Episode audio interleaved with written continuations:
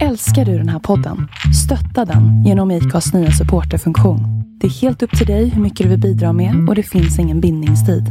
Klicka på länken i poddbeskrivningen för att visa din uppskattning och stötta podden.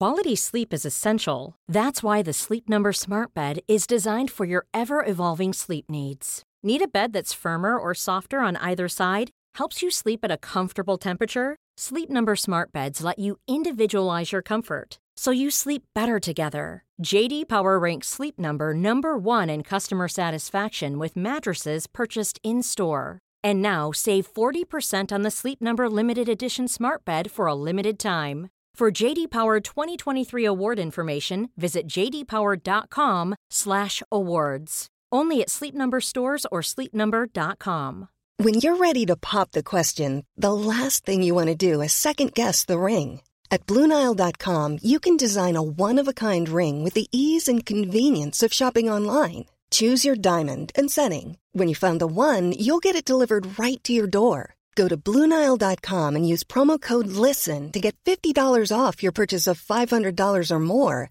That's code LISTEN at Bluenile.com for $50 off your purchase. Bluenile.com code LISTEN. Hej på er, idag ska vi prata om ett känsligt ämne, pedofili. Ett ämne som de flesta inte ens vågar ta i med tång. Men det här stoppa huvudet i sanden-beteendet, alltså det hjälper ju knappast några av de barn som har blivit utsatta och som vi säger att vi vurmar så högt för. Och det är faktiskt många som har blivit utsatta. Man räknar med att var tjugonde man och var tionde kvinna någon gång har blivit utsatt. En som verkligen vågar prata om det här och ta i det här, det är min hjälte, chefpsykiatriker Kristoffer Ram, som forskar på pedofilstörning på Karolinska institutet. Han har precis just nu, i onsdags faktiskt, kommit ut med ny forskning om en ny behandlingsmetod för just pedofilstörning. Och det är en kemisk behandling som inte ger några direkta biverkningar. Men låter det här för bra för att vara sant? Ja, ibland är det så faktiskt. Och Kristoffer kommer berätta om allt detta i det här programmet. Och det här är ett avsnitt som du orkar lyssna på. Vi kommer inte prata om massa hemska detaljer utan vi pratar om de stora strukturella mönstren. Eh, vi pratar om vilka som blir pedofiler, kan, vet man ens det? Vi pratar om den här med behandlingsmetoden. Vi pratar om stora strukturella mönster. Om det verkligen finns någonting som är ont och någonting som är gott. Eller om vi bara är konsekvenser av allt vi varit med om. Innan ni börjar lyssna så vill Kristoffer göra ett litet tillägg och han skriver så här. Johanna, Tack för det fina samtalet, men när jag lyssnar på det i efterhand så får jag sån magont.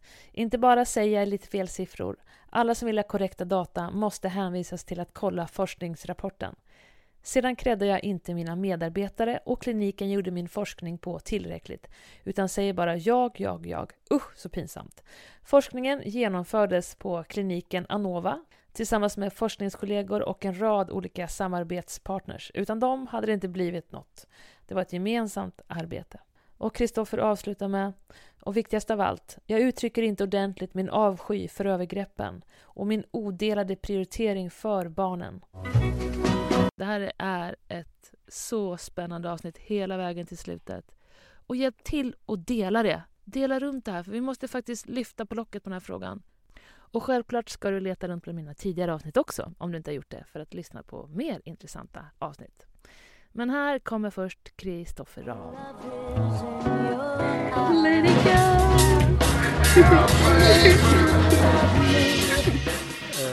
Man hör bara så här djungelljud.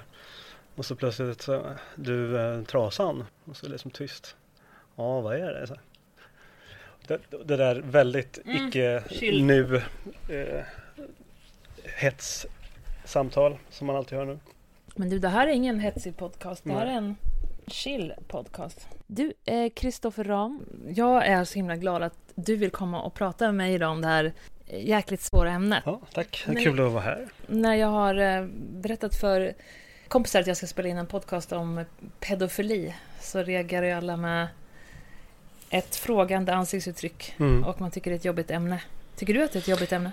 Alltså jag tycker det är ganska modigt som tar upp den då för att det, man behöver liksom närma sig det i faser och jag tror att bestämma sig för att ta in det till ett helt tema i en podcast då har man nog gått några vändor med sig själv. Men eh, jag tycker ju inte att det är ett jobbigt ämne längre på det viset, liksom rent eh, yrkesmässigt. Men jag förstår ju att det är många känslor som folk får när ämnet kommer på tal och det tycker jag så ska det vara också. För mm. att alla har ju sina egna associationer. Och, och det, så måste det få vara. Så jag respekterar att andra tycker att det är jobbigt såklart. Hur kom du in på att börja forska på detta? Jag hade mm, en idé om att jag skulle bli psykiatriker så att jag var legitimerad läkare och så skulle jag då vidareutbilda mig. Och då ska man vara på olika kliniska placeringar. Och sen så, eh, och det här är liksom den mer konkreta beskrivningen då. Men då var jag på barn och ungdomspsykiatrin och där träffade jag några barn som varit utsatta för övergrepp. Och eh, såg att det var ju inte så mycket man kunde göra liksom för att backa bandet utan man fick ju hjälpa ungdomen att handskas med det här minnet och att komma vidare i livet och, och så. Och eh, sen så hände det sig att eh, min placering efter det var på den här kliniken som då hette KASM, som nu heter Anova. Dit eh, personer kommer som har tankar om att begå övergrepp mot barn. Bland annat, det finns många andra som kommer dit också. Och då skulle jag träffa en sån person. Och eh, försökte läsa på hur man skulle göra för att hjälpa den här personen att eh, må bättre och att avstå från att begå övergrepp. Och såg att det fanns ju nästan ingen forskning alls om det här. Och då tyckte jag det var konstigt eftersom det var sånt stort samhällsproblem och att det är så till sån skada för både faktiskt offer och förövare eh, ifall det skulle hända. Så där någonstans såg du väl fröet. Mm. Eh, men du menar att det, det fanns väldigt lite forskning då och du visste det fanns inte så mycket för dig att liksom läsa på för du vet hur du skulle jobba med offer och förövare då? Utan... Nej, det fanns, eh, jag försökte verkligen att se vad, vilken är den bästa metoden, hur ska jag göra för att, men det fanns liksom inte, det fanns forskning med lite sämre kvalitet. Men det, det behövdes de här, eh, det var många lågt hängande frukter liksom i forskningsväg eh, eh, som, eh, som behövde plockas. Och sen har jag också haft ett intresse på ett annat sätt för Ja men för personer som är i eh, vad ska man säga, utmarkerna av vanligt mänskligt eh, tänkande och fungerande och, och tycker det är väldigt spännande hur, hur det kan vara där. Så att, eh, Va, vad menar du? Ja men jag tänker att eh, jag hade en bekant när jag var i tidiga 20-åren som eh, ofta pratade om sånt som man kanske brukar kalla för onda tankar eller onda funderingar. Och redan där hade jag tänkt att men, vi är ju liksom samma skrot och korn han och jag. Och det kan inte vara så att det, att det liksom är väsensskilt eh, hans tankevärld från min tankevärld. Det måste vara samma byggstenar på något sätt. Och jag blev intresserad av vad sånt här är med det som folk kallar för ondska och svärta och och eh, mystiskt liksom eh, oåtkomligt eh, eh, mänskligt beteende på det viset. Och jag hade en tanke om att det egentligen så är väl bara en eh, björntjänst eh, för hela problemet om man börjar använda termer som ondska och godhet och så. Utan jag försöker vara ännu mer konkret liksom, än så. Och eh, närma sig det på naturvetenskaplig väg och det där har jag fortsatt att tänka på och att um, när det dök upp den här när det dök upp den här frågeställningen för mig rent kliniskt, hur man hjälper personer som har sexuell attraktion till barn, så kände jag mig liksom förberedd på något sätt. Som att eh, där stod eh, plötsligt eh, frågetecknet framför mig som jag nog eh, kände mig kallad att liksom arbeta med och brottas med. Eh, för jag tror inte att eh, det här samhället slår ju på någon, slår på något, det slår ju på något system. Alltså det, det är som att någon slår på en, du vet, en, en så stoppknapp när man börjar prata om pedofili, när ordet kommer upp. Mm.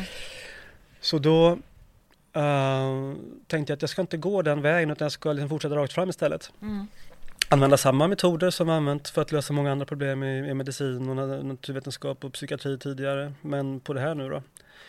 Ja, och på den vägen är det väl. Så att ägna, att ägna mig åt någonting väldigt avgränsat problem och att plocka upp något från, eh, vad ska man säga, från gyttjan där det varit mest i något sånt här psykologiskt kanske vad ska man moralistiskt eh, tänkande och förståelse som inte lät framåt riktigt. Att lyfta upp det och att se på det med, vad ska man säga, med naturvetenskapens eh, ljus och ficklampa istället. Det har jag varit lockad av. Och, och, så det är ju det jag har ägnat mig åt de senaste åren. Mm. Um, jag, jag, känner igen mig lite i ditt sätt att tänka. Eh, av att inte bli rädd för att någon...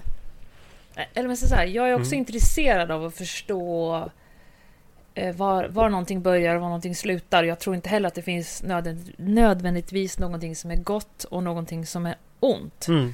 Utan jag tror, och jag, jag har ju barn och försöker lära dem att man får tänka på vad man vill. Mm. Och, så jag, jag, förstår hur du har kommit in i det. Eh, och jag, jag, tror personligen att vissa människor är lagda åt det hållet. Mm. Och du har säkert vuxit upp i en sån miljö hemma också. Ni har pratat mycket om hur, hur folk är och så, eller? Ja, det har vi gjort. Alltså jag var jag mellanbarn så, här, så att jag har både äldre och yngre syskon. Och det var så många i familjen så att det behövdes inte ytterligare en person som satt och hade åsikter och, och så. Utan jag tror att jag satt mer och lyssnade faktiskt. Och försökte ta mig fram i tanken den vägen. Mm. Um, så det blir väl en övning i att se kanske hur andra tänker och sådär. Men, men du, var också, du, du, du är också intresserad av det här ämnesområdet? Ja, men jag har funderat på det väldigt... Ja, dels håller jag på som... Så här, jag tog ju kontakt med dig för att jag håller på med en kortfilm mm. som heter Jag är pedofil. Mm. Som handlar om en man som är pedofil eh, och som aldrig agerat på det. Eh, och varför vill jag börja jobba med det? Jo, det är för att jag tycker att det här är en väldigt hemsk grej att fundera på. Mm. Eh, jag har barn själv och, och så har jag tänkt så här, men hur ska jag kunna, hur ska man kunna göra någonting åt det här? Att folk går omkring och begår sexuella övergrepp på stackars oskyldiga barn. Mm. Ja, då kan man tänka, ska, vi, ska man gå och skjuta alla pedofiler? Nej, men det tror jag ju inte på. Men jag, för, jag vet, du vet ju också en del tycker ju så. Det går inte att leta reda på dem. Jag tycker inte man ska göra så. Jag tycker det... Hur ska man göra då? då? Mm. Ja, jag kan inte stoppa huvudet i sanden för då finns mm. ju problemet kvar. Vad finns det kvar då? då? Mm. Prata om det. Och, eh, och så tänker jag på om, om du själv är pedofil, vågar man ens gå och söka vård, tänker jag, för man skäms så mycket. För det är, mm. det är fan värre än att begå ett mord att vara en pedofil.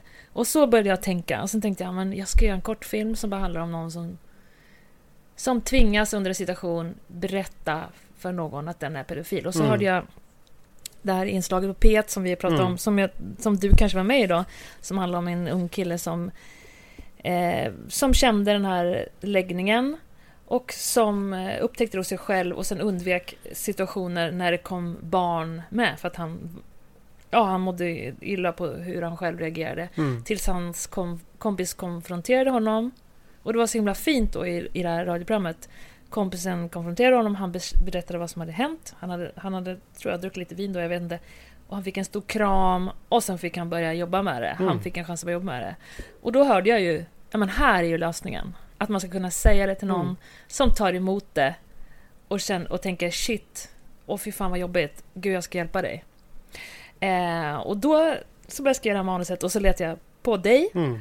Och sen träffades vi och så snackade vi om detta, vilket var väldigt spännande för du sa massa saker som jag inte visste. Och jag har inte vågat googla på det heller ska sägas. Mm. För jag, det är lite läskigt och vad skulle mm. jag trilla på då liksom? Eh, ja, så, så är min ingång i det. Min mm. gång i det är hur kan vi eventuellt försöka ja, men, minska den här, det här problemet i världen? Ja, det är jättehäftigt att du, att du eh, har det här liksom, att du landar i den typen av tankar för att eh, jag tror att det liksom är, tror, tror inte att det eller så som jag ser det i alla fall så är det en, en ny eh, våg på något sätt på gång här med ett förändrat synsätt även kring detta. Kanske liksom sista bastionen faller ungefär kring tabun och sånt. Den gamla världen på något sätt. Eh, eh den gamla tabuvärlden eh, ömsar skinn liksom och det här kanske är bland det sista som man behöver ta itu med i ett samhälle. För att det är ju liksom ett kontraproduktivt stigma. Det, det, det är ju precis som du säger att eh, eh, man måste prata om det. Och eh, om man eh, sitter still i stolen och, och, tänker tanken ut så är det ju inget eh, bättre med att eh, reagera så där starkt känslomässigt och skjuta dem och hit och dit. Det, det är bara bakåt. det leder ju ingenstans liksom. Såklart. Och det är fruktansvärda tankar i största allmänhet. Så att, att du gör en film om det här och att, eh, att det blir en podd av det och att eh, den här forskningen görs och så. Jag tror det är liksom sign of the times. Det är, det är på gång en ändring i det här området till förmån för både personer som har attraktion till barn och som bestämt för att inte kanske agera på det eller som gjort det någon gång och bestämt för att inte göra det igen. Eller de som har det och som inte riktigt vet, fått bukt med sina tankar än och kanske går runt och, ja vad vet jag, kollar på övergreppsmaterial på internet eller någon gång då och då gör något fysiskt mot barn också. Och inte minst för barnen som är i riskzonen att bli eh, förgripna på. Eh, det är bara bra för alla den här utvecklingen tror jag. Mm, ja, någon, om man funderar som du säger ordentligt så det finns ju ingen annan väg att gå. Nej. Det finns ju ingen annan väg att gå. Nej. Men... Ja, det finns andra förslag på det. Ja. Eh, det var i februari i år. Den förre påven, mm. han lever fortfarande. Ja. Han, han, var lite old school kan man väl säga. Han var old school ja. och han fick ju lite för mycket på sitt bord som inte han kunde städa undan så att han fick ju, och sen fick, blev han sjuk också så han fick liksom gå åt sidan när det kom nya påven med nya krafter här. Och en av de där sakerna som var på hans bord om man säger det var ju det här med alla övergrepp inom katolska kyrkan. Och det är, är ett massivt problem på många sätt för kyrkan då och barnen. Men om man tänker hans perspektiv för kyrkan. Så att, men nu så har han repat eh, krafter här under eh, tiden han har fått eh, bli av, eh, utbytt mot den nya. Och så samlar han ihop då ett eh, stort gäng eh, människor eh, eh, från hela världen och, och, så samlas de i Vatikanen så vitt jag förstod det och pratar om det här problemet lång tid. Hur ska man se på det här med övergrepp mot barn? Och så landar det i att han skrev en text som han publicerade i en katolsk tidskrift och som finns översatt till engelska och som jag läste och där han sammanfattar vad han kom fram till. Och då är ju ett av eh, hans, hans eh, det kokar ner till att eh, pedofili är frånvaron av Gud. Oh och, oh ja, och så passar han på att eh, kritisera också den sexuella frigörelse eh, säga, arbetet som varit senaste decennierna också, att de får sin släng av sleven också. Vadå menar han att katolska kyrkan då hade haft för lite Gud i sig? Eftersom ja, att det är där de har så stora problem med... Jag, om, om jag tolkar det hela rätt, jag är ju inte någon liksom, teolog eller något sånt, men så tänker jag så här att ifall han och de vill verkligen markera med sina starkaste, starkaste ord och eh, ta avstånd då, så, och, och människan är Guds avbild, så skulle det här då vara frånvaron av Gud. Ja, det är väl det starkaste man kan komma på ungefär. Mm. Och det är ju ett annat sätt som fortfarande folk i modern tid, liksom upplysta, belästa människor väljer att eh, göra på. Eh, vilket naturligtvis, det är ju, jag, jag, kan tänka mig att han, nu har jag sagt det hårdaste man kan säga, kanske han säger.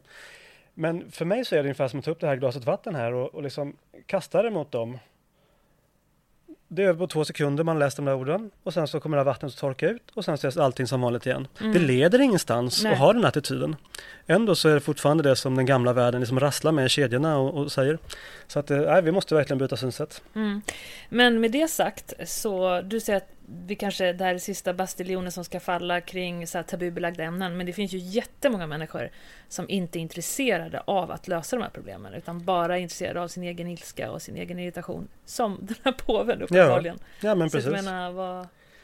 Ja, det, så är det ju. Och, eh, men det, samtidigt så mullrar det liksom också i, i horisonten så här. Det kommer ju hela tiden. Nu kommer Michael Jackson-filmen och så kommer Alltså det är varje dag i nyheterna också, olika tillslag och du vet europeisk polis går samman och, och så kommer det här med olika forskningsprojekt och sånt. Så att, ja, det är... Men du, ja. Och din film och, och, och den här film, podden. och den här podden ja. och din, din forskning som vi ska komma in på. Men innan vi kommer in på den, hur ser det ut? Eh, kan vi göra någon liten, kan du en, en historisk dragning på det här med pedofili eller kan man inte göra det? Vi vet ju att grekerna, då hade man en liten lärjunge och det var accepterat i den kulturen. Det finns väl andra kulturer också där det fortfarande existerar.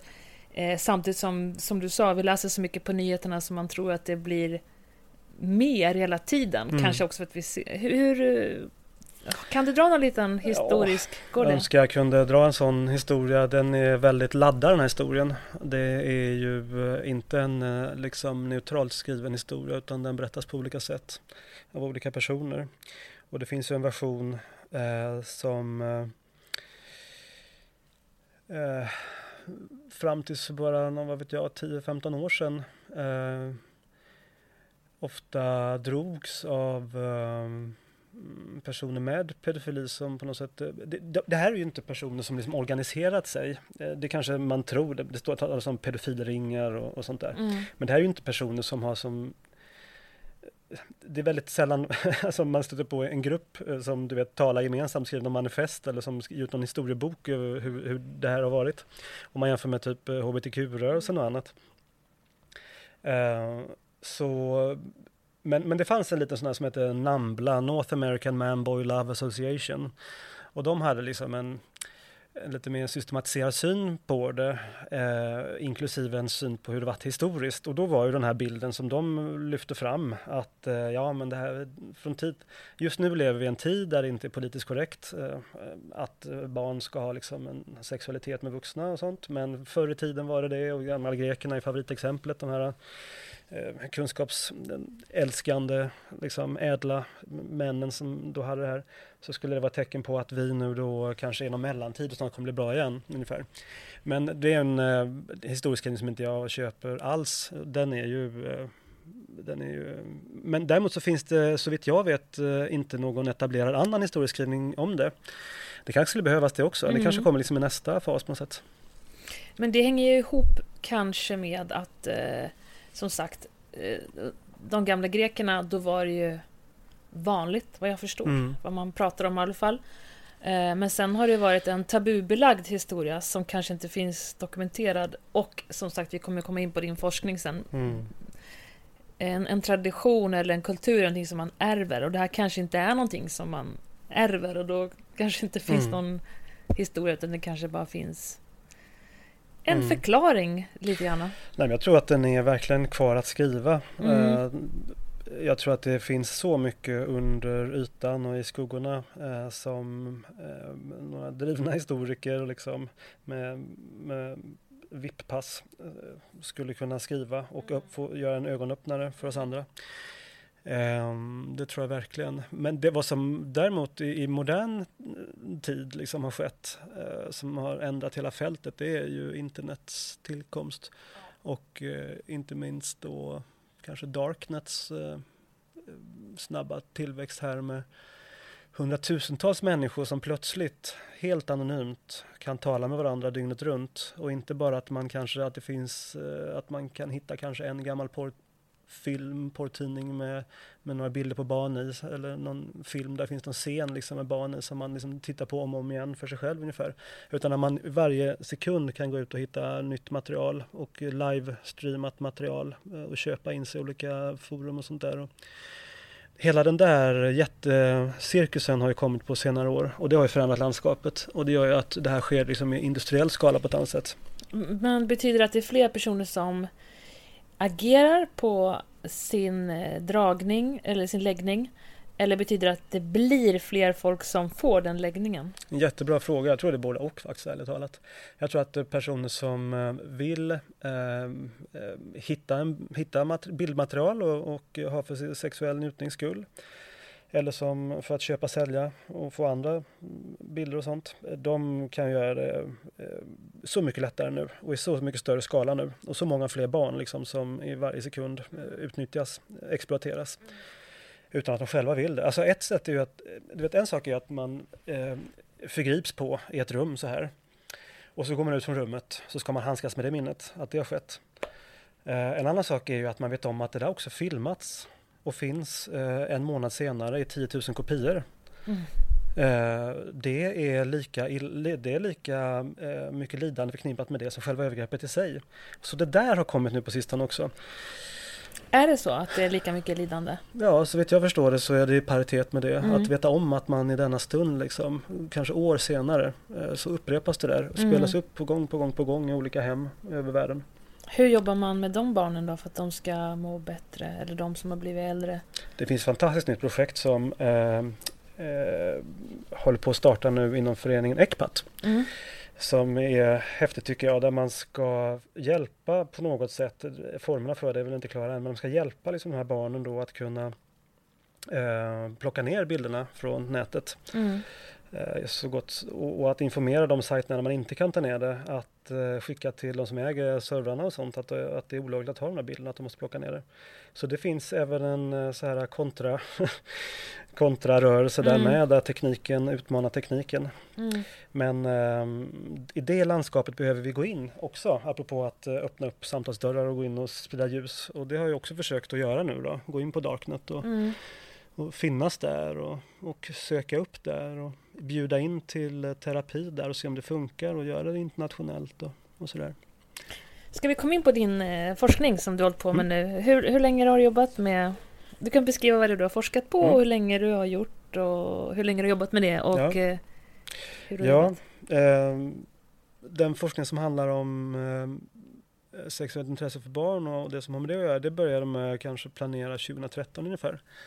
Och sen var det en lång tid innan man kunde börja det praktiska för att eh, mitt förslag till forskningsprojekt avslogs av eh, Etikprövningsnämnden här. Jaha, varför det? Ja, de eh, Eh, hade invändningar mot eh, lite grann hur det gjordes. Så jag fick överklaga till eh, centrala etikprövningsnämnden och därefter en viss mejlväxling och brevväxling med dem så, så fick jag det godkänt. Vad sa du? Centrala? Centri, centrala etikprövningsnämnden. E, jag har etik? Prövningsnämnden. Varje okay, forskning ska ju mm. etikprövas då, om mm. det involverar mm. människor. Mm. Speciellt om man blandar in läkemedel och sånt. Mm.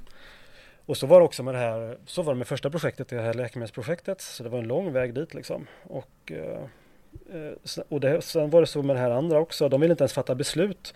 Det, eh, det här Darknet-projektet då. Var det för att du var på Darknet eller? Ja, de, de tyckte, de sa så här, jag minns inte, jag tror att det var så här de sa ordagrant, alltså att det här är ett eh, välorganiserat projekt med ett gott syfte, men det är så många extraordinära omständigheter, eh, och det är det ju. Så att eh, några stycken ville avslå och eh, några tyckte att vi kan inte ens fatta beslut om det här, så de lämnar vidare också det till överklagandenämnden för etikprövning som det heter nu för tiden. Men återigen efter att de i sin tur sen tagit in eh, remissutlåtanden eh, från polisen och från kriminalvården och från eh, ja och sådär så bestämmer sig för att godkänna i alla fall. Men ja. Kändes som att de var kvar i något gammalt tänk? För jag menar, det är ju, är det för att det är en ny plattform eller för att Ja men det, är, det väcker väl, alltså de är superprofessionella i de här etikprövningsnämnderna. Mm. Så att de eh, eh, har säkert eh, liksom varit okorrumperade mot sådana tankar. Mm. Men min egen upplevelse är att vart man än vänder sig med de här ämnena så, så stöter det på, man ska över liksom någon tröskel först. Och jag upplevde det som en tröskel in till att få godkännande. Typ etiskt. att de också ville stoppa huvudet i sanden eller vadå? Ja, kanske inte riktigt men de, ja, de tycker väl att det ska, du vet, ska vi godkänna det här?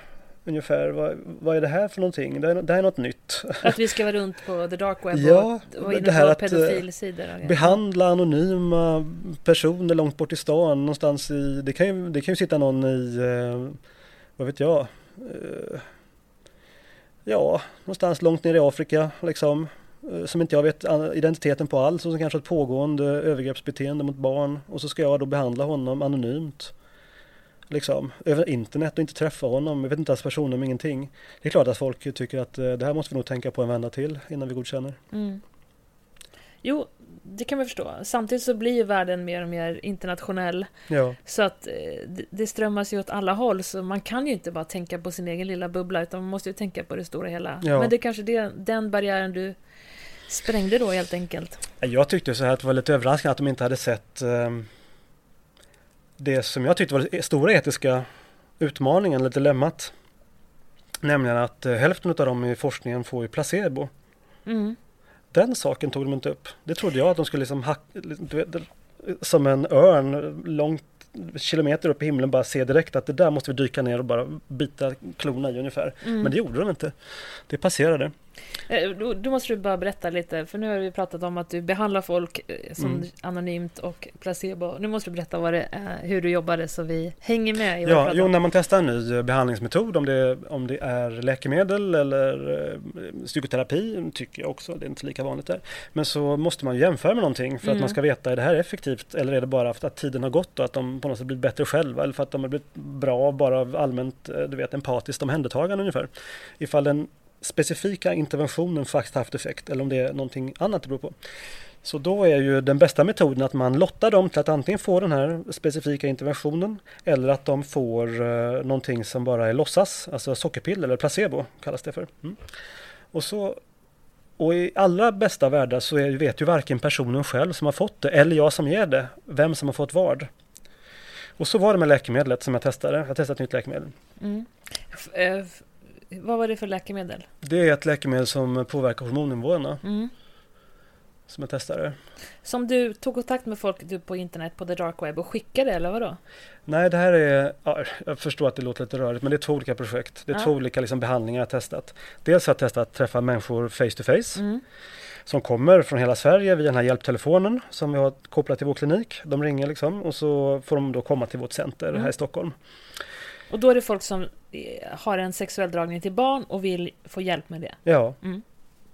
Exakt. Mm. Och forskningen, de frågas, vill du, vill du gå med i forskning och sånt? Så allting är frivilligt och öppet. Mm. Och allting så. Som är själv, självidentifierade, hjälpsökande personer med intresse för barn.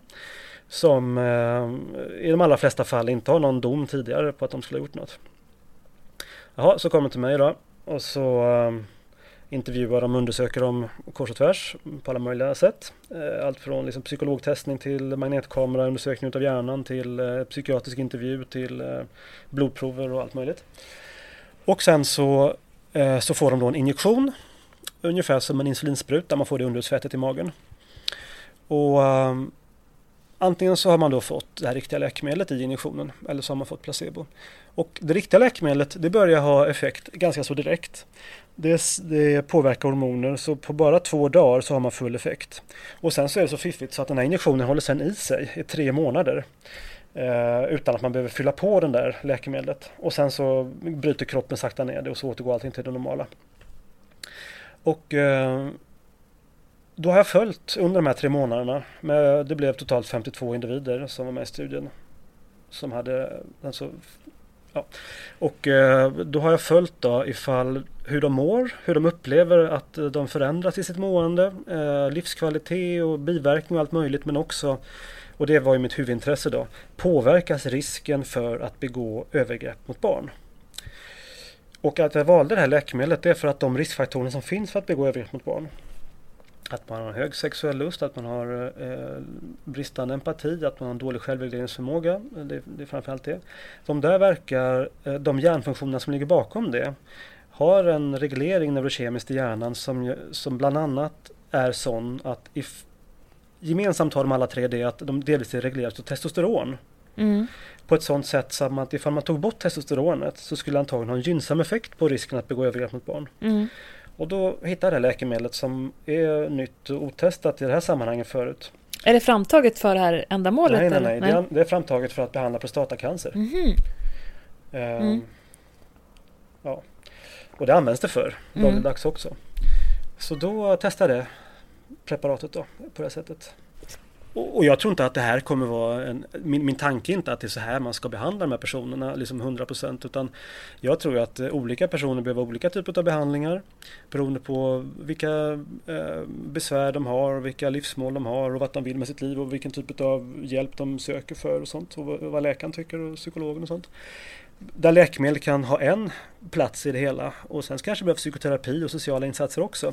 Men man kan liksom inte testa alla på en gång, man får testa en sak i taget och då började jag med att testa det här läkemedlet då, som mm. jag tror kan vara bra, speciellt om det är någon med väldigt hög risk att begå övergrepp.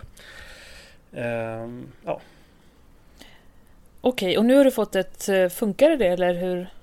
Ja, det är, nu har Eh, som sagt, nu har 52 personer gått igenom. Tanken var att det skulle vara 60 men det räckte med 52 för att eh, nästan alla kom på alla besöken. Så mm. att, eh, och så nu då för ett par veckor sedan Uh, nu får du lova att inte sända det här förrän, förrän artikeln är publicerad. När, Men... när folk mer än du och jag hör på detta, då har din forskning blivit publicerad. Idag, ja. vad är det för datum idag? Det är idag den... är den 17 juli. 17 juli mm. och när, vi, när, någon, när det här sänds ja. så regnar det ut och har blivit väldigt mycket kallare, eller hur? Ja, det mm. har det. Och jag... Eh, framförallt så har artikeln och forskningsrapporten kommit ut i någon en tidskrift någonstans. Mm. Ja, du har mitt hedersord. Mm. Ja, i alla fall. Men då sitter vi nu, eh, när vi lyssnar på det här så har mm. vi säkert den här artikeln bredvid och kan titta på. Mm. Men, eh, och vad vi gjorde då för ett par veckor sedan, det var det att um, jag tog fram det här pappret um, som var inlåst i kassaskåp. Eh, som bara forskningssköterskan haft tillgång till, hon som gett injektionerna. Och så tittade jag på det pappret ihop med mitt forskargäng. För att se vem är det som har fått vad nu då? Mm. Och är det så att... Och du visste inte det då? Nej, det visste inte Mm. jag då. Och eh, då började jag med, för det som jag allra mest, det som jag bara ville kasta mig över, det var ju för att eh, bland de här 52 då så var det sex stycken individer som visade sig ha extra hög risk i början. Det här är alltså personer som till exempel kan säga att eh, ja, fanns det bara möjlighet att göra det utan att bli upptäckt så skulle jag eh, förgripa mig på ett barn liksom Mm. fysiskt. Eh, och som eh, de kanske upplever att hela huvudet är bara fullt av sex. De Mm. kan inte sluta tänka på det, de har tappat kontrollen över sin sexualitet. Det har skenat iväg med dem helt enkelt. Eh, det kan vara så att de eh, ja, nästan hela vakna tiden de har kretsar kring sex på något sätt. Mm. Och eh, då eh, var jag mest intresserad av hur, hur det funkar på dem då. Och då, då var det så här att för tre utav de här sex så föll risken från, eh, ja det är en skala från 0 till 15 där 15 är högst risk och 0 är lägst då. Där föll det från 10 ner till 2 Wow. för tre av dem. Ja, och 2 det är kanske ja, gemene man. Vi hade in lika många kontrollpersoner som inte har pedofili också. Snittvärdet på dem var 2. Alltså Mm. personer som inte har någon Mm. dragning till barn alls. Snittvärdet för dem var ungefär 2. Så det sjönk alltså från hög risk till en, ja, som vem som helst. Mm. Och tre av de här då så var det liksom oförändrat. Mm. Eller det sjönk något enstaka poäng, vilket är förväntat. Mm. Eh, Bara för att tiden går och man mår lite bättre efter ett tag. Eh, Och eh, ja, så tittade vi på det här och det var jättespännande. Men det visade sig att alla de här tre som hade, där risken sjönk, där var det, de hade fått läkemedel. Och alla de tre som där risken inte sjönk, de har fått placebo. Och, Men och det är wow. fantastiskt. Ja, det är, det är Wow. helt otroligt liksom. Jag får typ... Eh, Och det, inte, och det var på bara två veckor. Två veckor efter injektionen så var det på det sättet. Och sen eh, så, eh, som sagt injektionen pågår tre, eller har sin effekt i tre månader. Så mätte vi också slutet och då eh, var det ihållande effekt. Och på gruppnivå så höll det i sig. Alltså om man tar alla de här 52 och tittar på det så var det en, en signifikant effekt efter två veckor och som blir ännu större efter tre månader. Då. Och då blir ju frågan, och, och det är ju helt otroligt för att det Ja, finns ju ingen liksom, shit. eh, be- be- behandlingsintervention som har på det här sättet visat sig vara effektiv på så kort tid mot, för personer som bara kom från gatan på det här sättet. ja men gud, jag Ja. blir helt mållös faktiskt. Det, ja, det var himla kul. Ja. Eh, men då blir frågan sen, följdfrågan naturligtvis, jaha men till vilket pris då? Är det så att de här personerna lider väldigt mycket av det sen och bara tycker att okej nu fick doktorn sitt ungefär, risken sjönk med om pyton. Mm. Men det är inte så. Livskvaliteten var ingen skillnad på i grupperna och eh, när de berättade om sina subjektiva upplevelser så var det många, jag tror 80% hade positiva upplevelser av att det påverkat sexualiteten på ett positivt sätt alltså. Ja men vadå, om, om det är så som du säger att det enda du tänker på är sex Mm. och du skulle du var villig att begå ett hemskt brott mot någon Mm. och sen slipper du de känslorna. Det är klart Mm. att du måste vara bättre av det. Ja, det, det tycker man ju att det borde vara så men invändningen mot den här typen av behandlingar för att liknande behandlingar har prövats tidigare, liksom, även att det inte varit i forskningssammanhang eh, på det här sättet men att man sänker testosteronnivåerna då. Invändningen från patienter och från, i vissa länder så är det förbjudet att ge sådana här typer av behandlingar bara för att av etiska skäl och, och eh, så för man jämför det med lobotomi eller man tycker att det liksom är, man får inte ens behandla vad vet jag, de som vill ha det ens in i fängelser och vad som helst. Vilket är absurt med tanke på att ska barnen då betala priset? Ja men ungefär. Eh, Men man tycker att det, man får liksom inte utsätta personer för sån här väldigt omänsklig behandling. Så går argumentationen ungefär. Så i vissa länder är det förbjudet att göra det. I vissa delstater i USA. Ja, USA Ja, såklart. ja, men eh, nu var det, jag tror i Indonesien så gick Läkarförbundet ihop med några jurister och skrev en skrift om att vi ska inte ge det liksom i, i, i vårt land. Eh, Men då är det bara testosteron i, all, i allmänhet? Alltså Ja, min- testosterondämpande Ja, läkemedel. mm. Ja, men, Men- det finns också delstater i USA och det finns olika länder. Medan i andra länder så är det då liksom tvång på att alla måste ge det här, bara någon andas om att de attraherar barn ungefär. Mm. Så det är en väldigt stark polarisering kring den här frågan. Men det har saknats ett gott faktaunderlag vad det egentligen har för effekter då. Så att för mig blir det super... Ja, så jag, för mig har det varit intressant vilket av utfallen det än var. Så var det studien designad också. Men, men nu när jag vet det här så blir det ju... Ja, det förändrar liksom spel... spelberedd lite grann. Men då måste jag fråga, för jag kan ju verkligen ingenting om eh, läkemedel alls. När du pratar om testosterondämpande medicin, är det samma som du har testat som till exempel är förbjudet i vissa länder eller är det en viss typ av med testosteron, testosteronmedicin mm. som du... Förstår du? Vad är, vad är det för skillnad? Eller är det samma? Eller? Ja, nej det är inte samma. Det finns olika sätt att eh, kroppen ska använda mindre testosteron på. Och eh, det här sättet som jag testar nu det är inte använt i det här sammanhanget tidigare. Utan eh, det som är mekanismen då det är att man hindrar hjärnans signaler ner till eh, tallkottkörteln att skicka vidare ut i kroppen sen signalen om att producera testosteron. Så att det är på en väldigt vad ska man säga? Grundläggande? Ja, mm. väldigt långt upp i, i, mm. i kedjan.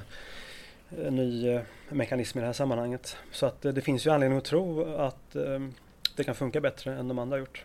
Och vad det framförallt gör så precis i början då, det är att det, med de andra preparaten så är det, blir det liksom en liten ökning av testosteron till början innan det sen sjunker. Och det vill man ju inte ha. Alltså mm. Alltså anabola Så man har effekt. som en risk som man måste ta, en kulle som man ska ta sig igenom? Ja, och det vill man inte ha i början. Nej, nej, nej, verkligen inte. Och sen så blir ju då nästa fråga såklart nu när vi vet att det funkar och att patienterna tycker att det är okej. Okay, eller till och med tycker det är positivt i, i många fall. Så såg, jag frågade dem också, vill du ta det igen? Och det var ganska många som ville ta det igen. Och då behöver vi nu arbeta fram en metod för att man ska kunna ha långtidsbehandling med också såklart. Men utvecklar man då en annan sexuell läggning? Ja, det är ju en eh, superduperintressant fråga och fram tills för några veckor sedan så hade jag eh, eh, försökt bara humma bort den. Men jag frågar dem också varje gång eh, hur det är med en sexuell intresse för barn i mm. stunden. Mm.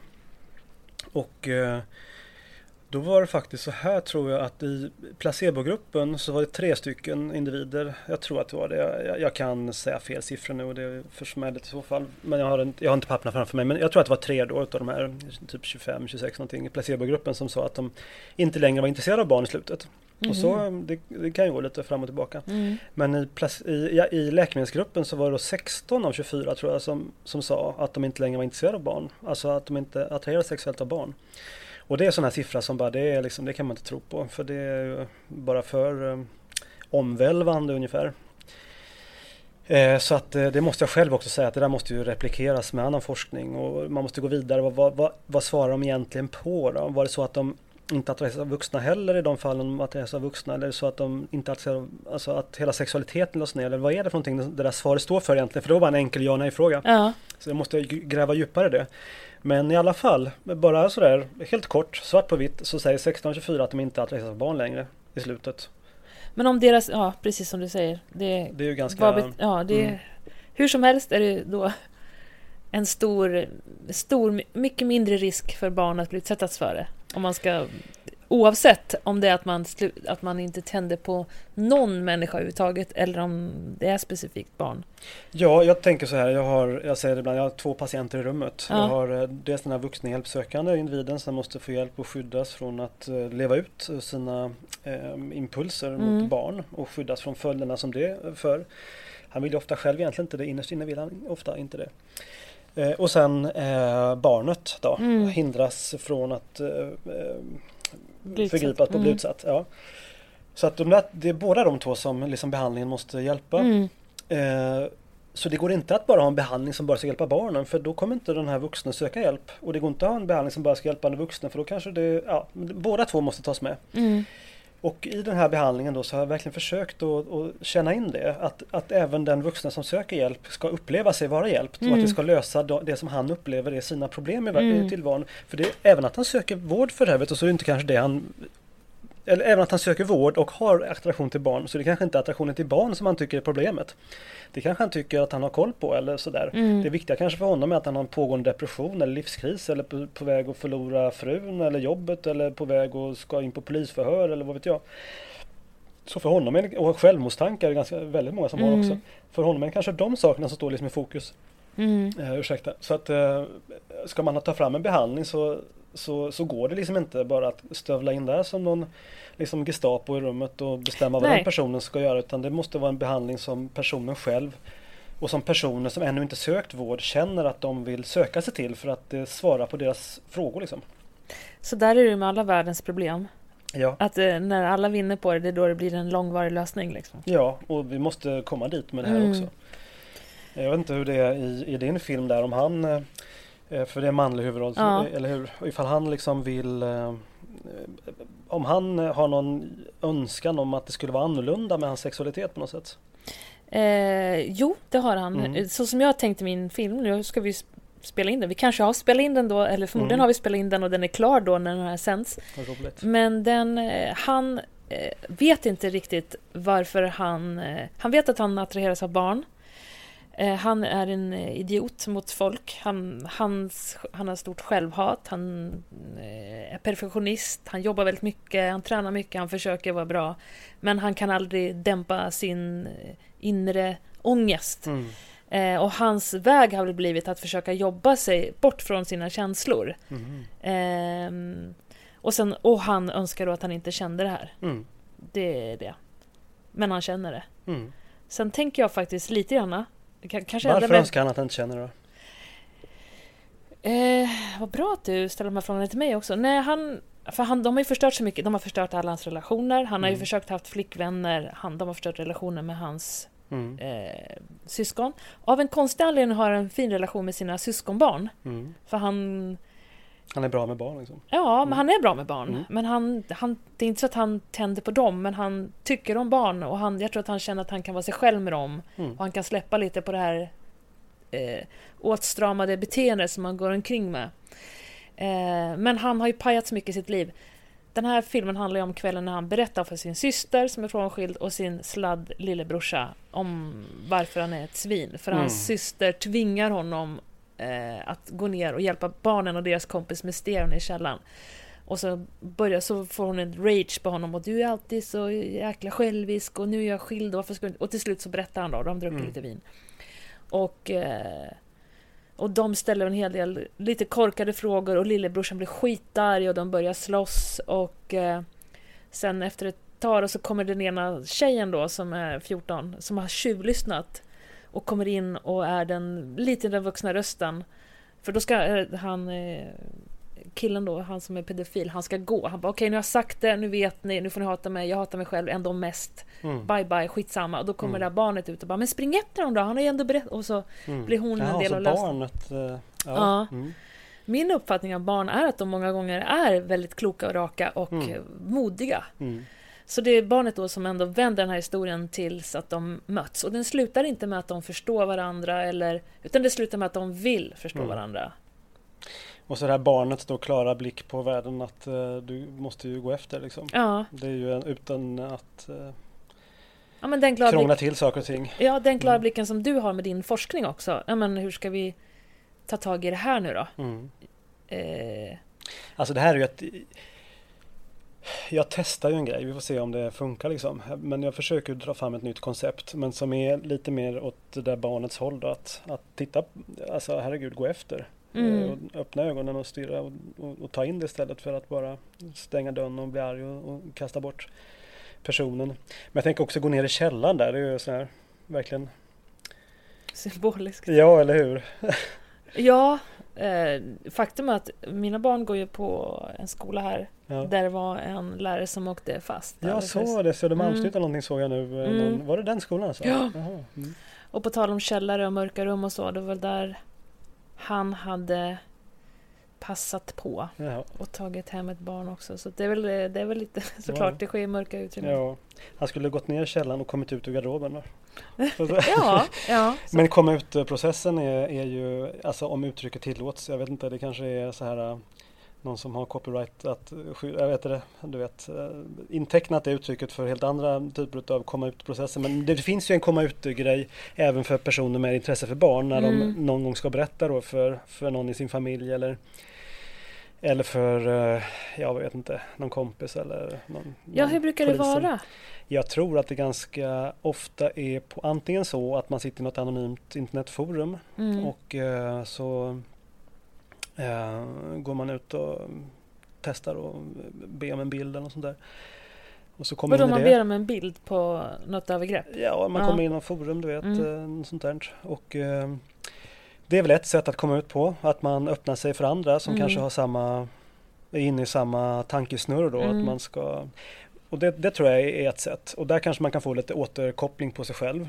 Eh, inte alltid med de klokaste råden kanske. Hur då menar du återkoppling? Att man säger så, men har ni någon bild på ett över, en kille som är i den här åldern eller vadå? Man säger vad Ja, man det önskar. kan vara något. Jag letar efter eh, eh, treåringar utan eh, mjölktänder. eller vad vet jag. Du vet alla möjliga sådana här beskrivningar som kan vara. Mm. Och välkommen in i klubben säger någon då och så Mm. är de inne i sen. Så det är väl ett sätt att komma ut, att eh, göra det för andra personer som eh, är inne i tan- samma tankesnurr. Och då Eh, träffar man någon annan som har samma dragning och så känner man sig lite bekräftad och tycker att det känns bra, eller vadå? Ja, ungefär Mm. så.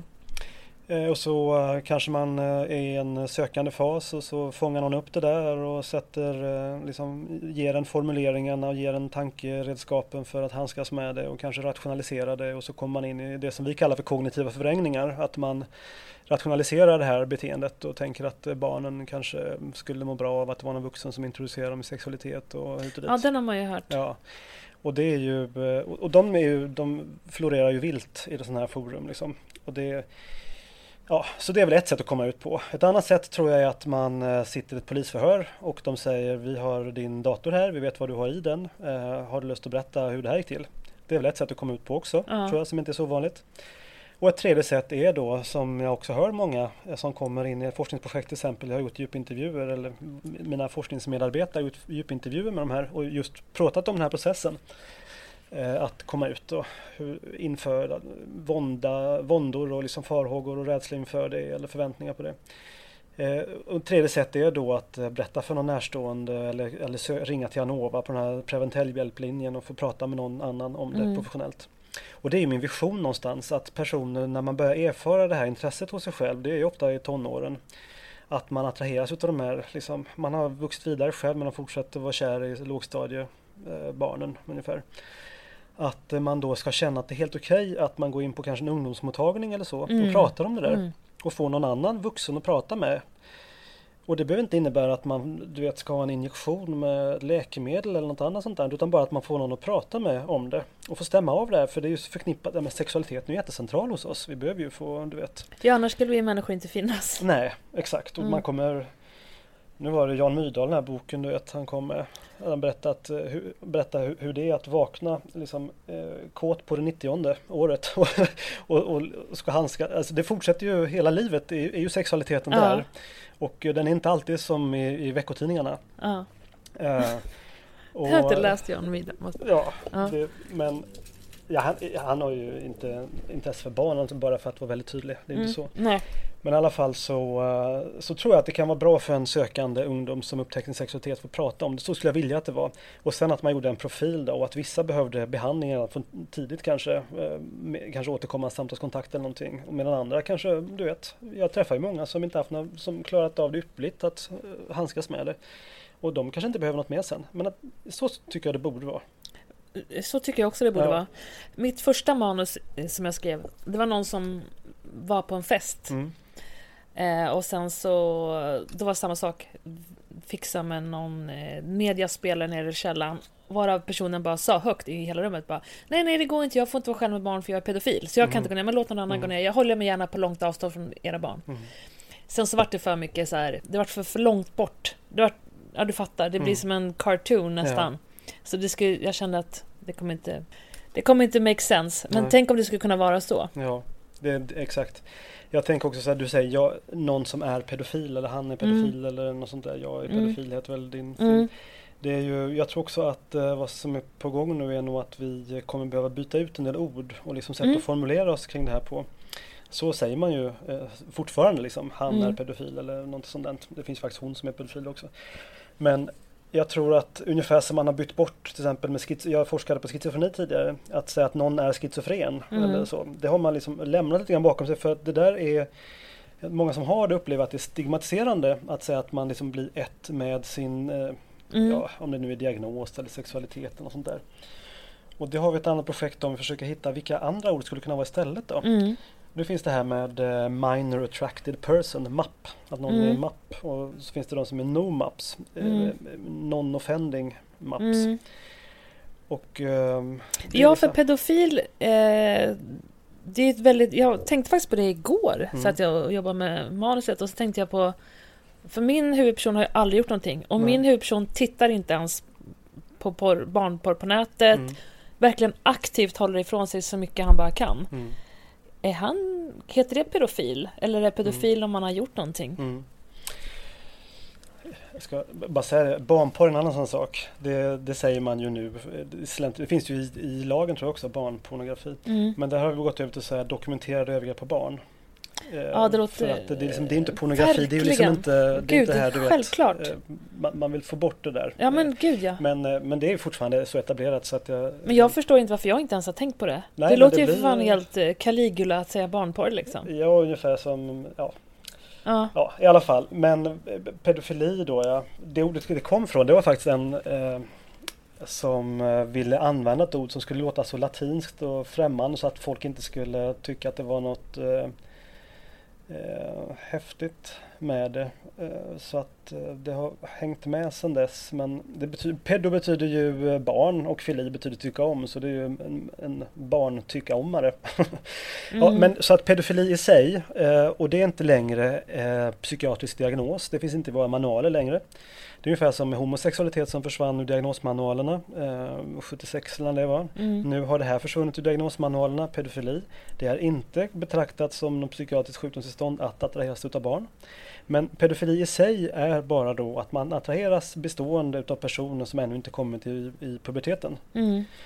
Eh, bestående mönster och då säger man så här, med, åtminstone mer än två år.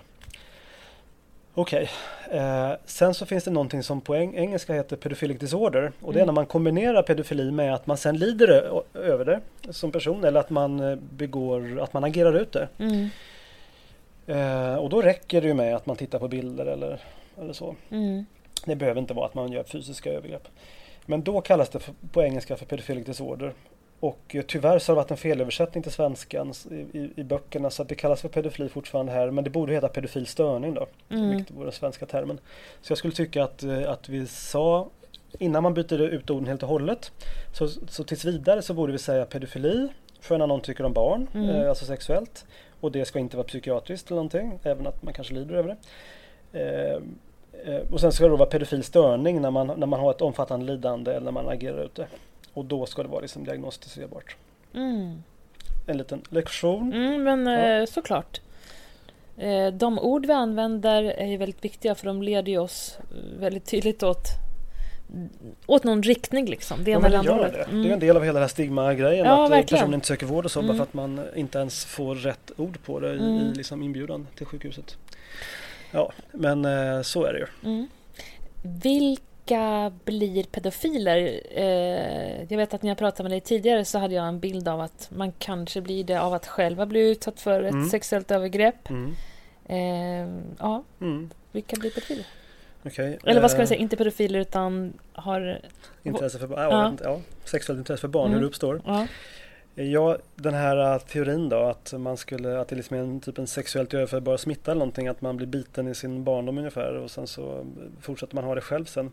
Den, äh, det verkar vara en sån här äh, myt faktiskt till stora delar.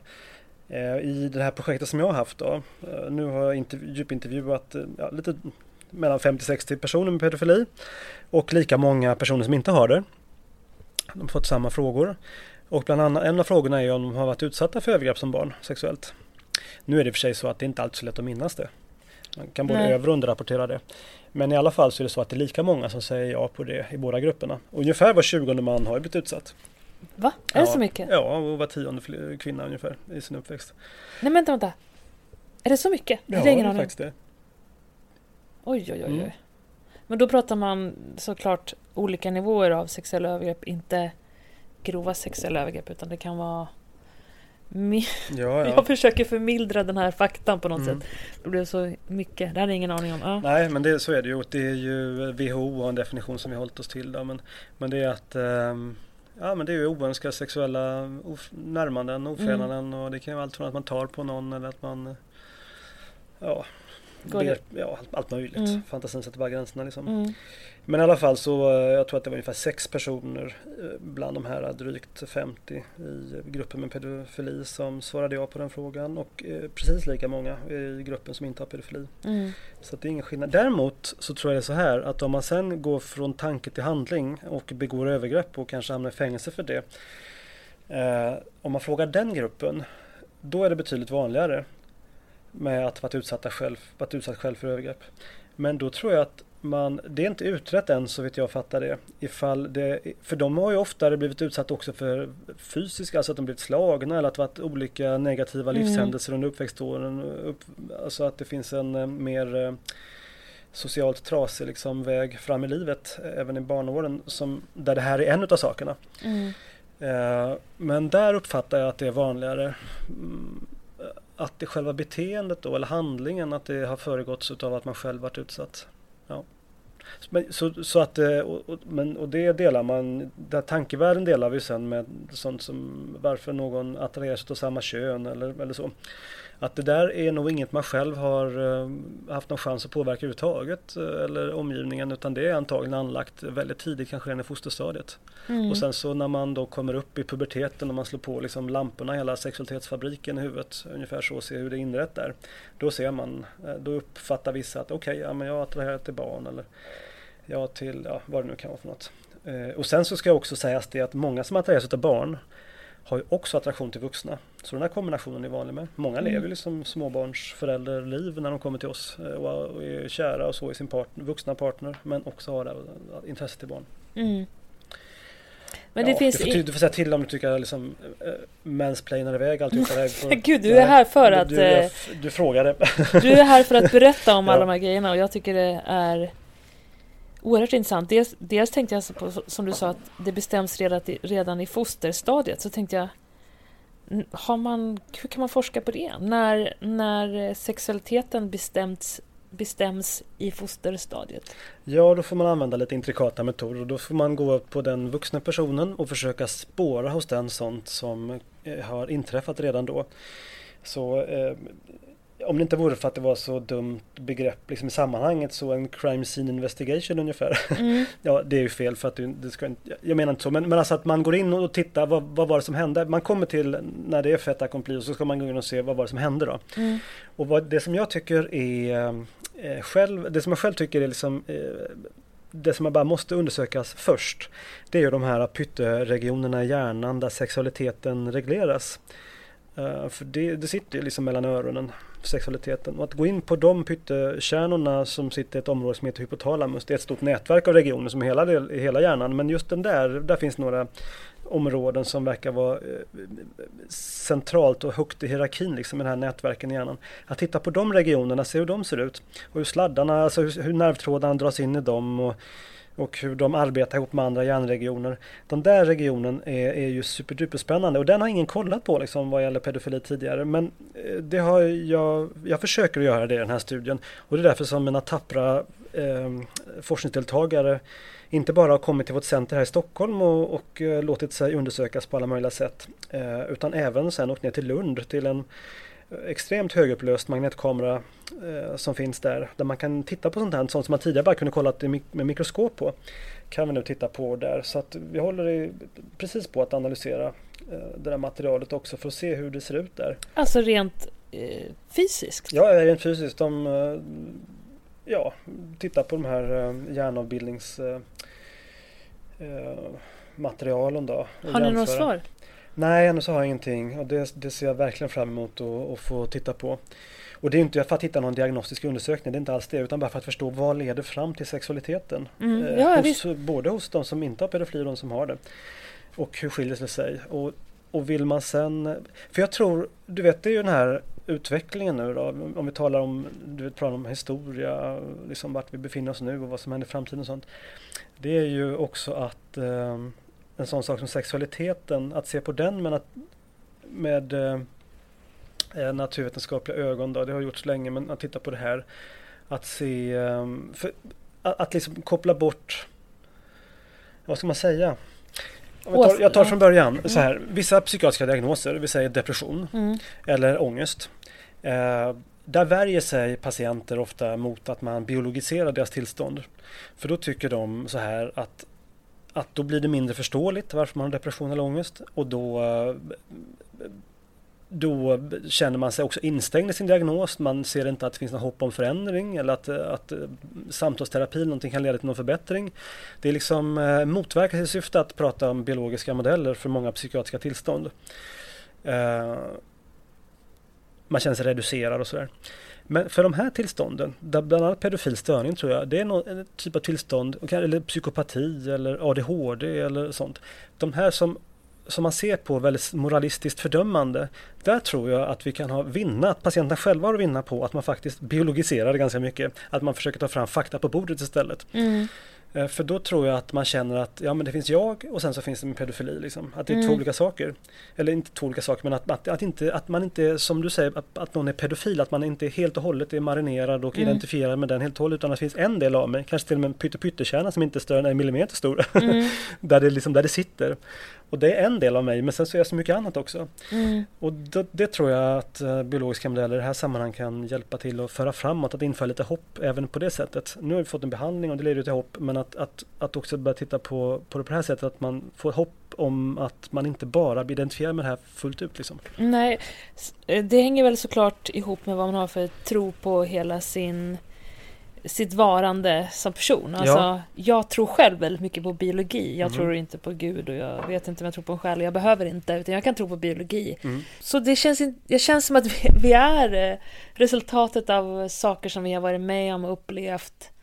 Ja, men till exempel, jag tror att jag kanske har lite ADHD på något sätt. Ända tills jag började gå i terapi och sen så fick jag reda på just det, mamma var ju dagmamma när jag var liten. Jag vaknade ju varje dag av att det kom in massa barn i mitt rum och lekte. Jag har säkert haft eh, väldigt mycket distraktionsmoment i hela mitt liv som har gjort att jag, alltså det var det vad. Mm. Eh, förstår jag flummar mm. runt lite här. Men mm. just kring sexualiteten mm. då, vad gör som blir sugen på det eller det eller...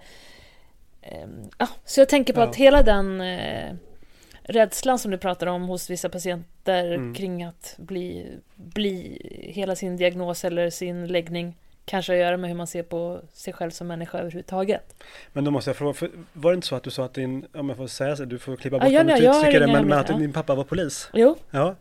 Och uh, att han själv kanske till och med började tveka lite grann på uh, Ja men med uh, ålderns rätt och liksom erfarenheternas lagt till, ja. till erfarenheter att han började tveka lite på liksom metoden ungefär bakom polisarbetet. Jo. Att uh, man tar in någon och sen så kommer den ut och vad ska man egentligen göra för att det ska bli annorlunda ja, med, med liksom brottsligheten i samhället ungefär. Ja. ja.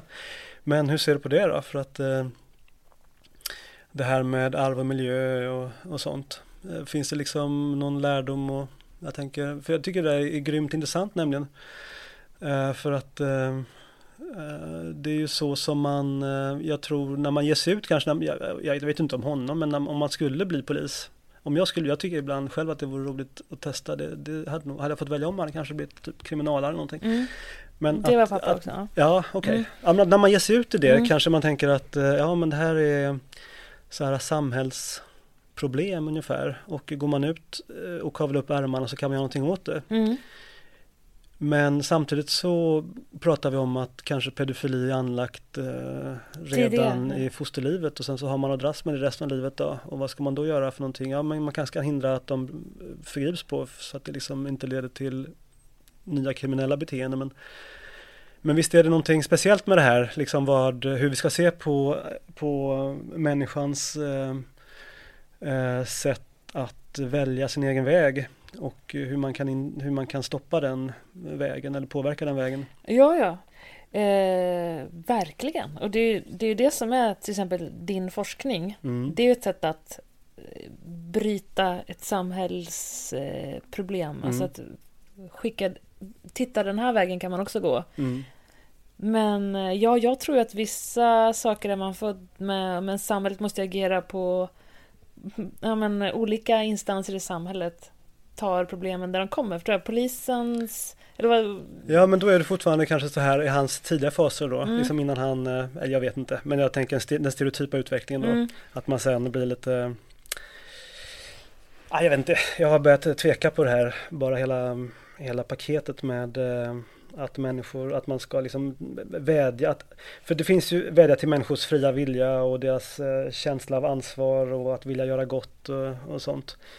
För att, att, att, så mycket samhället som är uppbyggt kring det, att man ska testa hela den eh, liksom att inställningen mm. så in absurdum många gånger eh, innan man lägger ner det.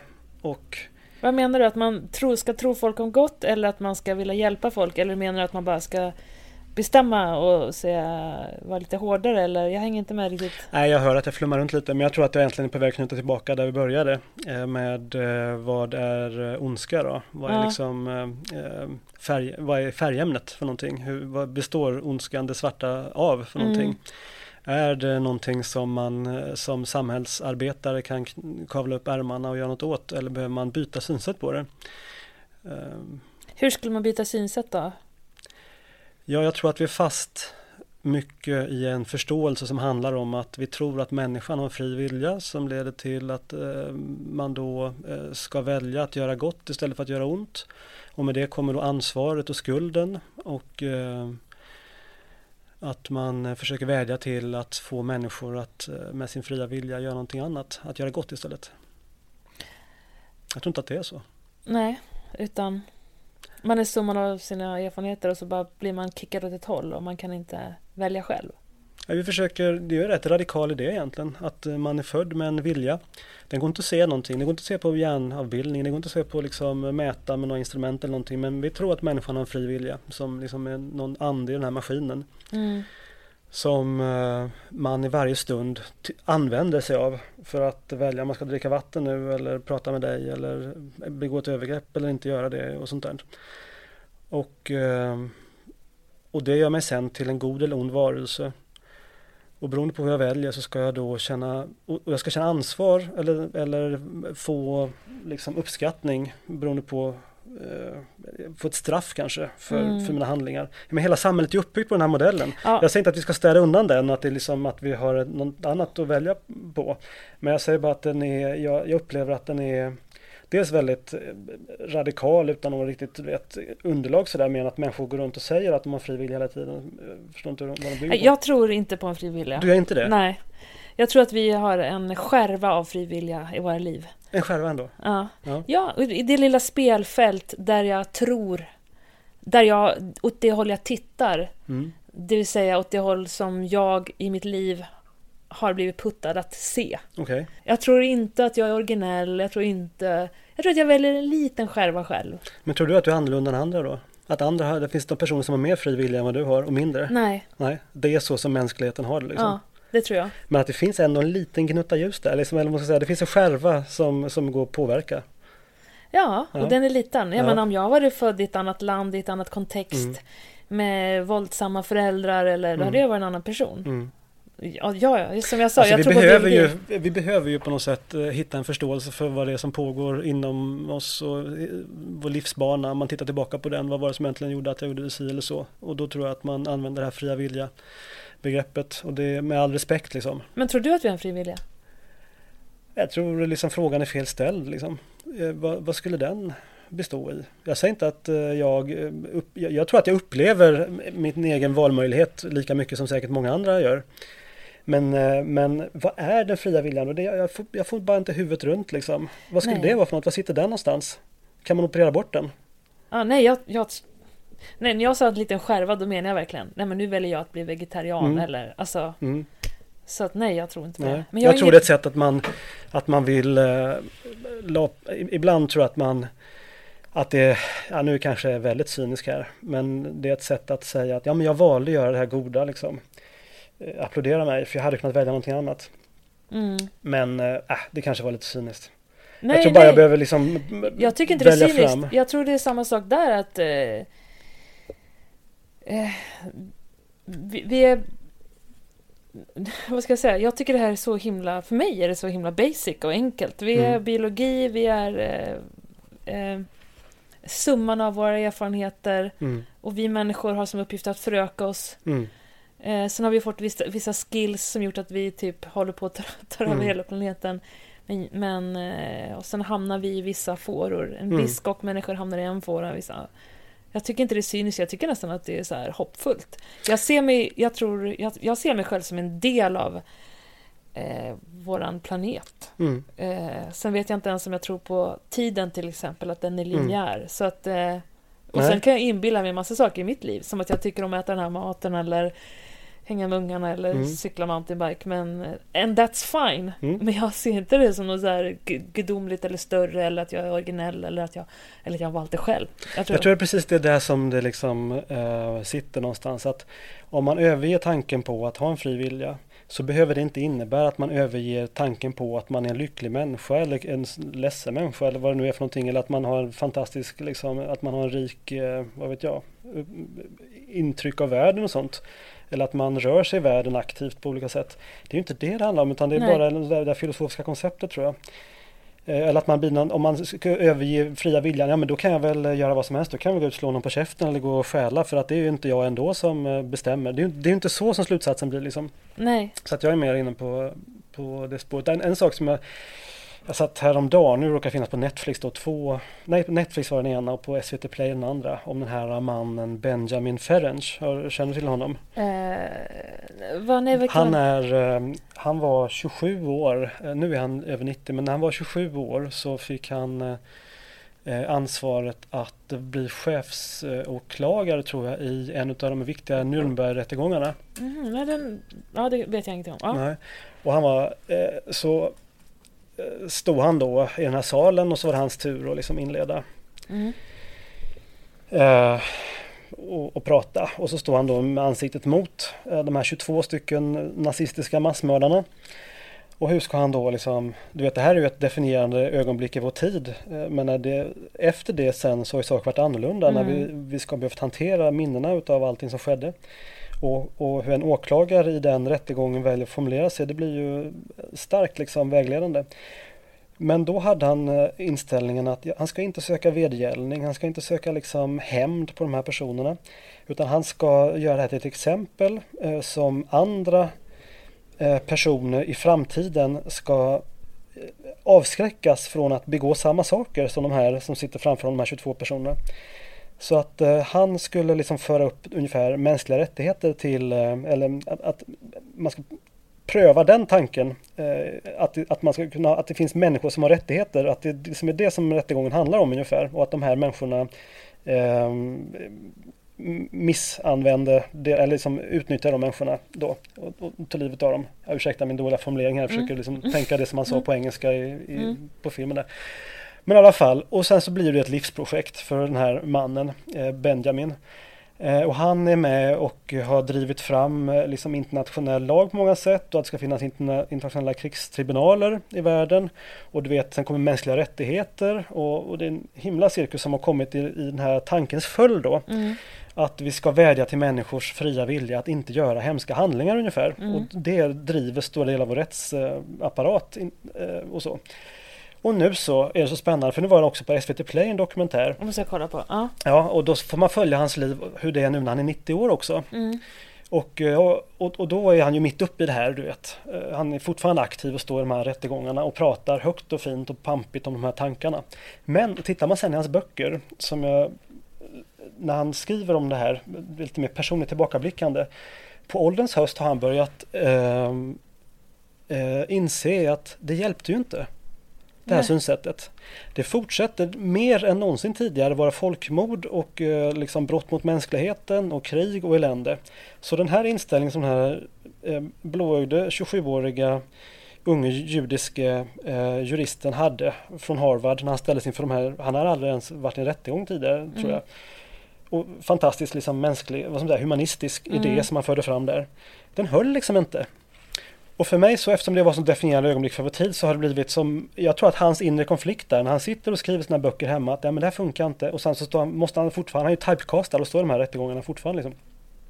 Så står han där och försvarar de här pampiga orden. Den här inre konflikten han har på något sätt. Vi vet att det inte funkar men vi måste eh, liksom Mm. eh, köra de här fina orden.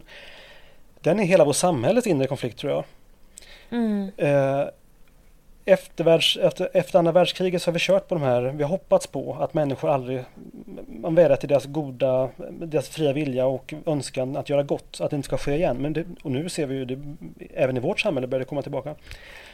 Vi måste liksom lämna det där. Vi, vi testade den idén, den var fin och den var välformulerad och den var välgrundad på något sätt. Eller så här, eh, eh säkert kristendomsbaserad på många sätt eller religiöst. Eh.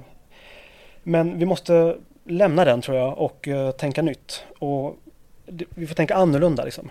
Mm. Och, och uh, det är inte så hemskt uh, långt steg som man kanske kan tro att de principiella resonemangen är inte så långt från det när man sen tar in en patient som sökt via hjälptelefonen och säger att ja, men jag är attraherad till barn och jag är rädd för att göra någonting. Jag vill ha hjälp. Mm.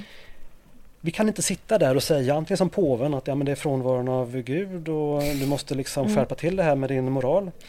Eh, eller gudstro. Och vi kan inte sitta och säga heller att ja men du vill ju göra gott. Kom igen nu killen, gå ut liksom och gör gott. Jag vet att du kan och du vill. Utan vi måste byta. Och jag säger inte att svaret är att ge en injektion såklart. Utan, men, men vad gäller syn på människa och på varför vi gör som vi gör så behöver vi liksom ömsa skinn tror jag. Mm. Ja, ursäkta en lång utläggning. Nej, jätte, men, men jätteintressant. Apropå din pappa där. Du vet sådana här grejer kan jag prata om i timmar. Det här är verkligen, som jag sa, jag är intresserad av att förstå världen. Så sånt här mm. tycker jag är jätteintressant. Och, eh, och kopplingen till din forskning då, eh, eller folk som attraheras av barn och agerar på det, eh, att ge någon form av injektion som gör att man inte begår brotten, äh, begår övergreppen, mm. är ju ändå att stoppa, som jag sa, det här flödet som vi går i. Mm. Så det, är, det blir ju att stoppa utan att vädja till den goda viljan, utan det blir ju verkligen handgripligt. Ja, vi vill fortfarande samma saker även utan, utan tanken om fri vilja och godhet och sånt där. Och, jag, eh, ja. och, och, det är ju, men jag tänker det är en liten bubbla där man kan testa i en, nästan en laboratoriummiljö eller forskningsmiljö i alla fall. Tanken på att inte, vi bryr oss inte om det där, det är inte det vi, liksom, vi fokuserar på. Utan istället var det som en neurokemisk liksom, analys av vårt beteende och så vi har med testosteronet spelar roll i de viktigaste riskfaktorerna och så adresserar vi testosteronet om ett läkemedel och sen så gör vi ingenting annat och bara tittar vad som händer. Och så får man de här, dels de här subjektiva berättelserna som är fantastiska om att de har en positiv, positiva sexualitet, de har gått igenom livskriser och allt möjligt. Eh, det finns negativa effekter också, jag ska inte sticka under stol med det. Jag berättar mer om det i artikeln. Mm. Men också att då risken för att begå övergrepp minskar faktiskt. Och det känns som att det är i alla fall ett test på ett annat synsätt. Mm. Alltså när jag, när jag funderar med alla sådana här problem i världen, krig, eh, klimatförändringar, egoistiska personer som bara får åt sig, sexuella övergrepp mot barn, våldsamheter eller vad det är. Jag tänker så här, om, om alla barn som föds från och med nu föds i familjer där de får, göra, de, de får prova sina åsikter, de får mm. göra sin röst hörd, de blir omhändertagna, de blir inte utsatta för någon form av mm. övergrepp. Då, tänk, då tror jag att världen skulle bli bättre. Och jag tror att det är såklart helt omöjligt för världen är fucked up. Men vad tror du om eh, det här med sexuella, äh, att, att vara pedofil? Förlåt, nu säger jag fel hela tiden. Vad skulle jag säga? Jag skulle säga eh, pedofil. Ja, vi behöver inte vara Nej, så super-PK liksom alltihopa. Men jag förstår vad du menar. Att, att, ja, men att ha intresse, sexuellt intresse för mindre eller ja. att ha pedofili. Ja. En person med pedofili kan man säga. Ja. Eh, en person med pedofili. Mm. Tror du att om man skulle kunna så börja om från noll, resetta, att mm. inget barn råkar ut för någon form av övergrepp mm. eller våld eller eh, ondska utan får liksom testa och fundera, som du berättade om din kompis i 20-årsåldern mm. som fick testa sina tankar och så vidare. Tror du att den här problematiken skulle försvinna då i samhället?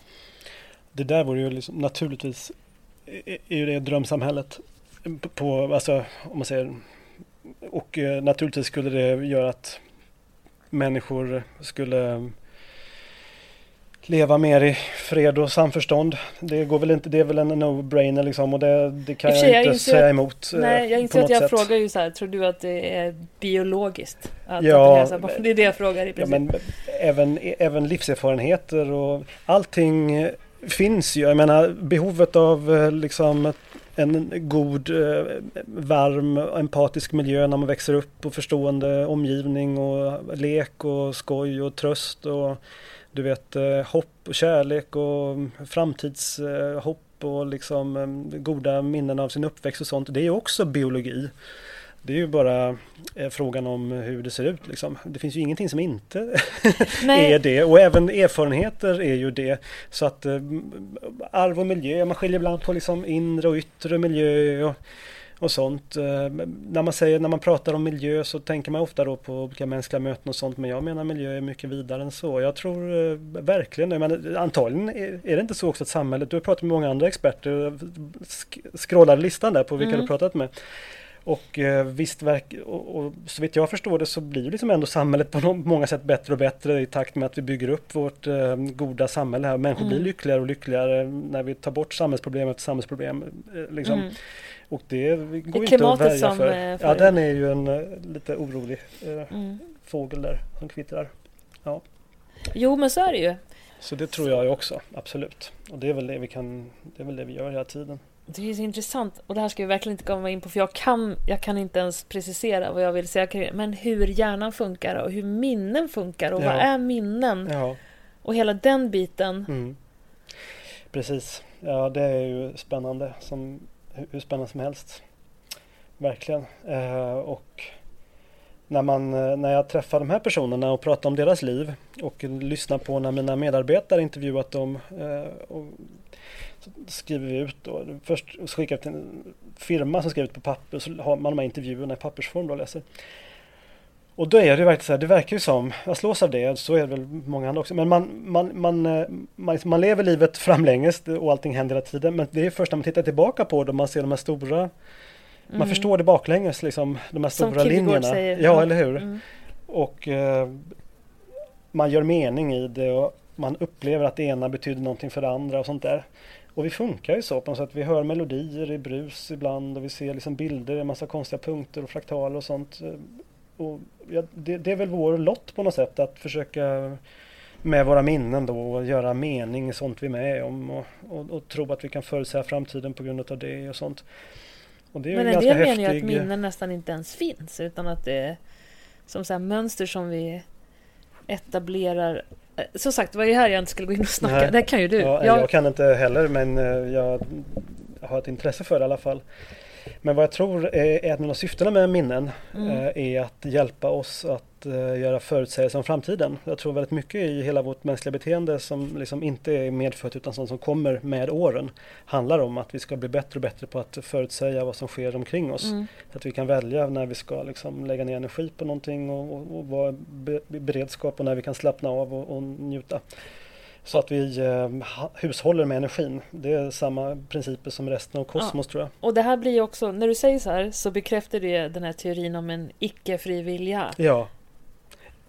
Ja, eller hur? Och, och, och det eh, ska jag ägna mig åt någonting annat framöver sen i min forskning så är det nog att förstå mer om viljelivet tror jag. Mm. Det tycker jag är det är det ballaste. Nu har Freud haft eh, i psykiatrin och psykologin ensamrätt på det här med viljeliv och drifter och sånt länge. Nu eh, Men han, nu får vi byta bort Watch det där. nu får vi liksom omkonceptualisera viljelivet lite. Ja men då kör vi en ny podd om det om vi typ kör om en det. åtta år sen när du en Ja men då eh, ja. Du, jag, jag, måste komma in lite yes. mer på det här med... Du har ju varit runt på i the dark web och pratat med alla de här personerna. Ja. Det måste vara vansinnigt tufft också, även om du blir lite luttrad. Du måste tycka det är jobbigt. Du har ju tittat på massor med hemska bilder såklart. Och... Ja, inte så mycket hemska Nej. bilder faktiskt. Men de svävar förbi ibland, men, men inte alls så mycket så. Nej, Nej men du känner, det måste ändå ha varit lite jobbigt och tufft och, och du är förälder själv liksom. Och... Eh, ja, det är en...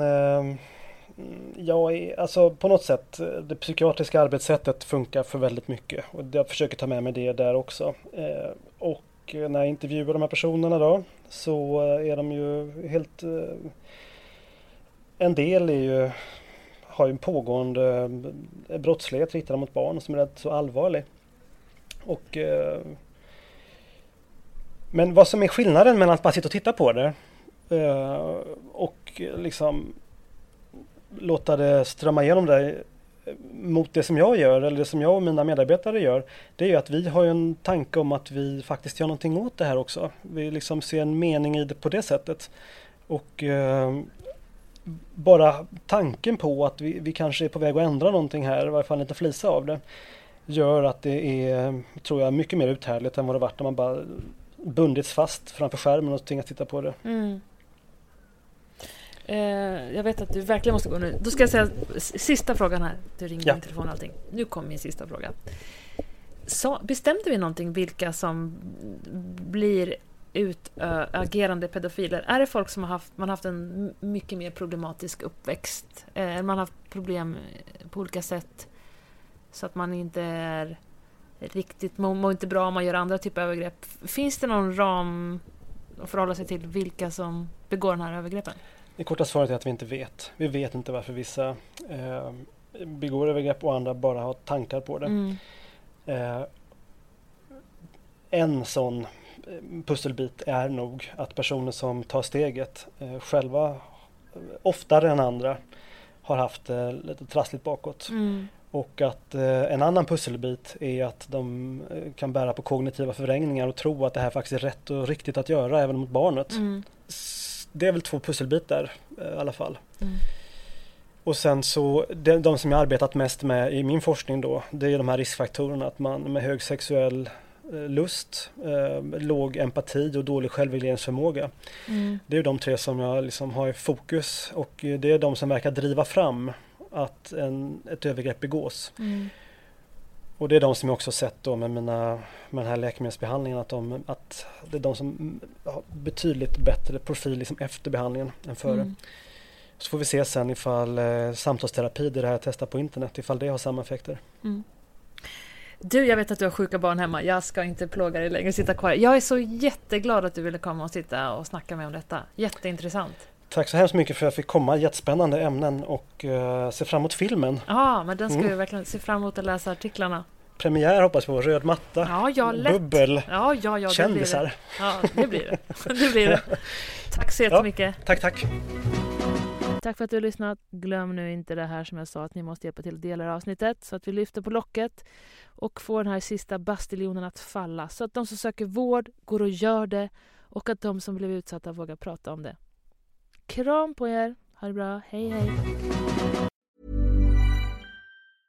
Normally, being a little extra might be a bit much, but not when it comes to healthcare. That's why United Healthcare's Health Protector Guard fixed indemnity insurance plans, underwritten by Golden Rule Insurance Company, supplement your primary plan so you manage out of pocket costs. Learn more at uh1.com. Imagine the softest sheets you've ever felt. Now imagine them getting even softer over time. That's what you'll feel with Bowl and Branch's organic cotton sheets. In a recent customer survey, 96% replied that Bowl and Branch sheets get softer with every wash. Start getting your best night's sleep in these sheets that get softer and softer for years to come. Try their sheets with a 30-night guarantee. Plus, get 15% off your first order at bowlandbranch.com. Code BUTTERY. Exclusions apply. See site for details.